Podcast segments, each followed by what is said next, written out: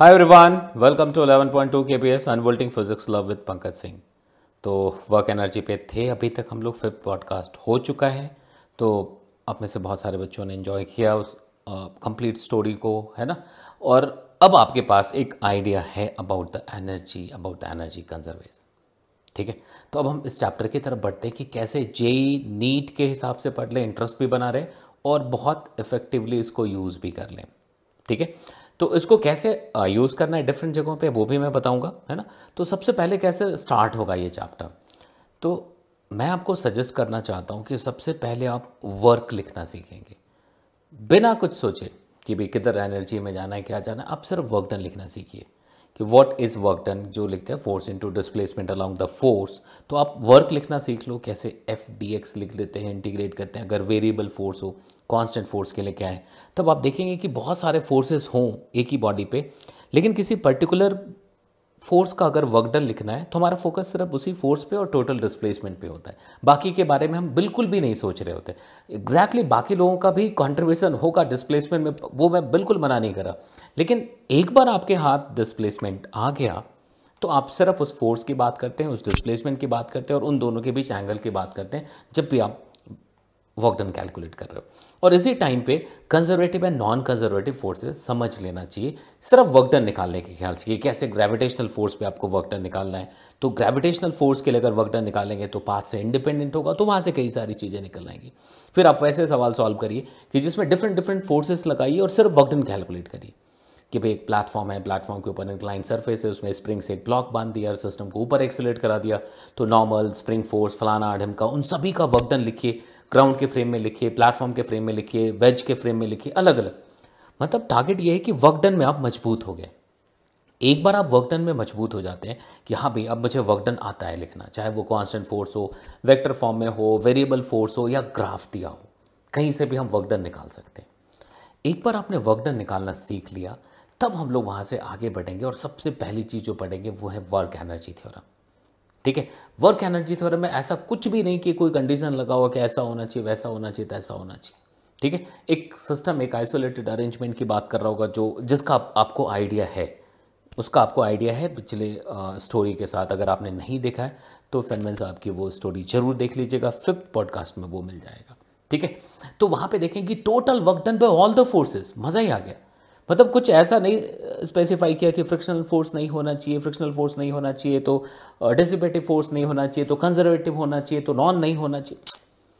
Total work done by all the forces it should be equal to change in kinetic energy अब यहाँ से आप उसको apply different different cases में uh, करना शुरू कर दीजिएगा बिना ये सोचे कि मैकेनिकल एनर्जी कंजर्व है कि नहीं है। ठीक है? फ्रिक्शनल फोर्स है कुछ भी है आप फटाफट लगाते चले जाओ फिर फ्रेम के अकॉर्डिंग भी सोचो। कि अलग अलग फ्रेम से कैसे करना है कि भाई डिफरेंट फ्रेम से करें। सेंटर मास फ्रेम में भी क्या एप्लीकेबल है? वो सारी चीज़ें सोचते हुए तो, तो वर्क एनर्जी थ्योरम आपने ढंग से अप्लाई कर लिया। अब हम चलेंगे वर्क एनर्जी थ्योरम से ही आगे बढ़ेंगे स्पेशल केस पे। अब आप देखोगे कि इफ़ सिर्फ़ और सिर्फ़ कंजर्वेटिव फोर्सेस के वर्कडन की वजह से अगर चेंज इन एनर्जी आ रहा है if only conservative forces if only the work done by conservative forces are causing the change in energy. तब आप देखेंगे कि एक स्पेशल टाइप की कैटेगरी का energy like mechanical energy remains conserved अब उसमें काइनेटिक एनर्जी है स्प्रिंग एनर्जी है पोटेंशियल एनर्जी है तमाम चीज़ें आ जाएँगी। ठीक है? तो वो एक स्पेशल केस हो गया कि भाई वो कब हम अप्लाई कर सकते हैं।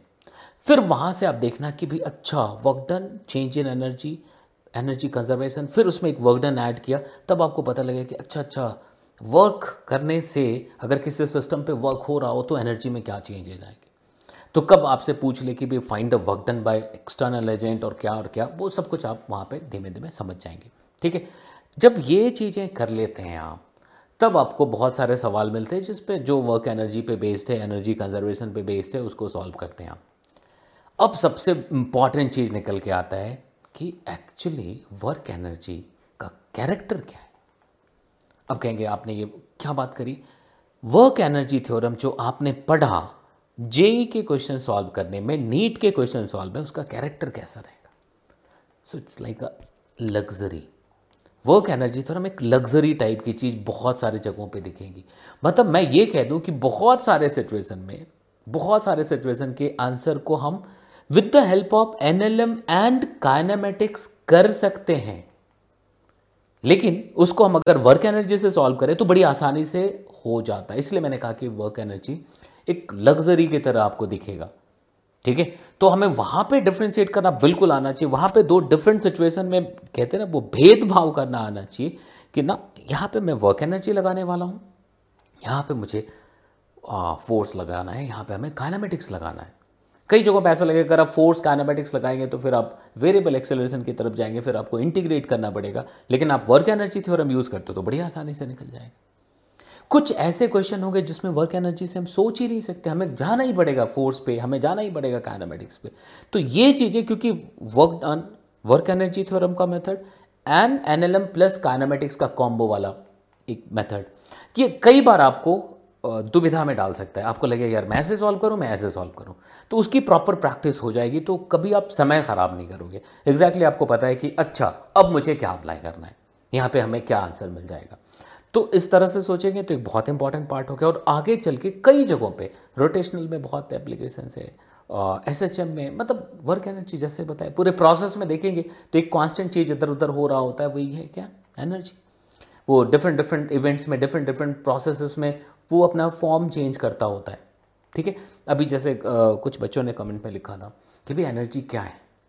तो अगर मैं फिर से वही बात करूँ अगर उन फनमैन साहब की स्टोरी के बेसिस पे भी बात करूँ और सारे पॉइंट्स तो आपको लगेगा कि वो जो होल आइडिया है कंजर्वेशन ऑफ़ एनर्जी का वो एक एब्स्ट्रैक्ट एक आइडिया है। आप देखोगे तो कि भाई एक मैथमेटिकल प्रिंसिपल पे बेस्ड है। आप अगर देखेंगे सोचेंगे कि भाई आप देखो ना एक बॉडी को उठाया and it has some gravitational potential energy और आप उसको लिखते हैं एम तो मैं कहता हूँ कि अगर आप एम लिख रहे हो तो अगर कोई छत के ऊपर से देख रहा होगा, उसको अलग एनर्जी दिखेगी।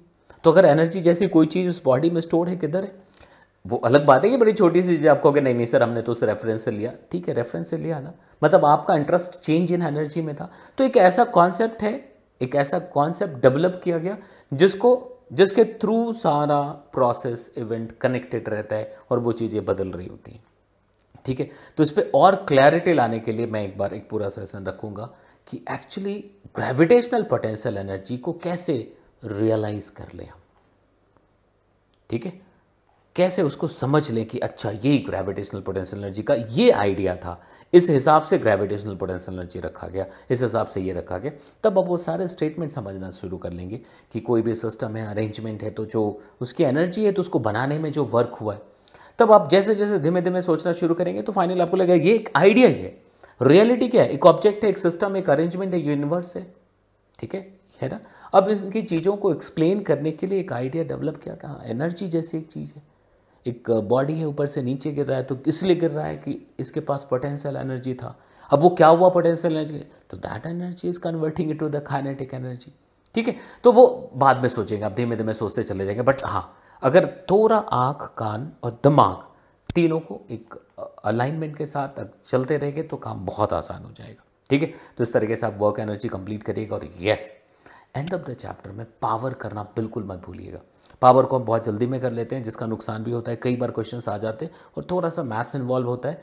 तो वहाँ पे स्पेशली उस तरह के क्वेश्चन में कि पानी है, पानी बाहर निकाल रहे मोटर से हार्ट पंप है, फलाना ढवाना ऐसा कुछ भी, है ना? तो एक फुल क्लैरिटी होना चाहिए कि भाई what is instantaneous power what is average power है ना? क्योंकि पावर फिर आपको ऑल्टरनेटिंग करंट में भी दिखता है। अलग अलग जगहों पे पावर आप वेव में जाते हैं, वहाँ पे पावर का मतलब समझ आता है। तो हम छोटा सा डेफिनेशन देख सकते छोटी सी चीज़ें चल नो ऐसा नहीं करना है। कुछ क्वेश्चन पे सॉल्व करना है और ढंग से सोच लेना है उसको कि अच्छा ये पावर था। ठीक है? तो मुझे पूरी उम्मीद है कि आप इस सीरीज़ को एंजॉय कर रहे हैं, है ना? और अगर ऐसा हो पा रहा है तो प्लीज़ ये रिक्वेस्ट है आपसे कि ज़रूर शेयर करिएगा लाइक ज़रूर करिएगा, क्योंकि शेयर करने से और लाइक करने से मतलब बिल्कुल भी आपका कुछ भी बुरा नहीं होगा अच्छा ही होगा। आप कह सकते हैं कि वर्स्ट चैनल है सबसे बेकार चैनल है फिर भी आप एक बार देख लो ठीक है? क्योंकि ना हम आपके लिए न्यूज़ लेके आते बहुत सारे ना हम बहुत सारे स्ट्रैटी लेके आते ठीक है? फिर भी जो लेके आते हैं मैं कोशिश करता हूँ कि आपके साथ कनेक्ट हो वो ठीक है? तो चलिए और कमेंट बॉक्स में अपनी बातें ज़रूर लिखिएगा। और बहुत सारे बहुत सारी चीज़ें अभी जैसे आ, कुछ छूट गई थी पीछे लाइक ट्रिफी एंड ऑल वो सभी वापस रिज्यूम होगा है ना? और वो सब कुछ मैं कर पाऊँगा। हाँ टाइम का थोड़ा सा वो है मैंने पहले भी कहा है और मैं इस चीज़ में स्ट्रांगली बिलीव करता हूँ, ठीक है? कि एक टाइम फ्रेम टाइम लाइन और टाइमिंग ये होता है।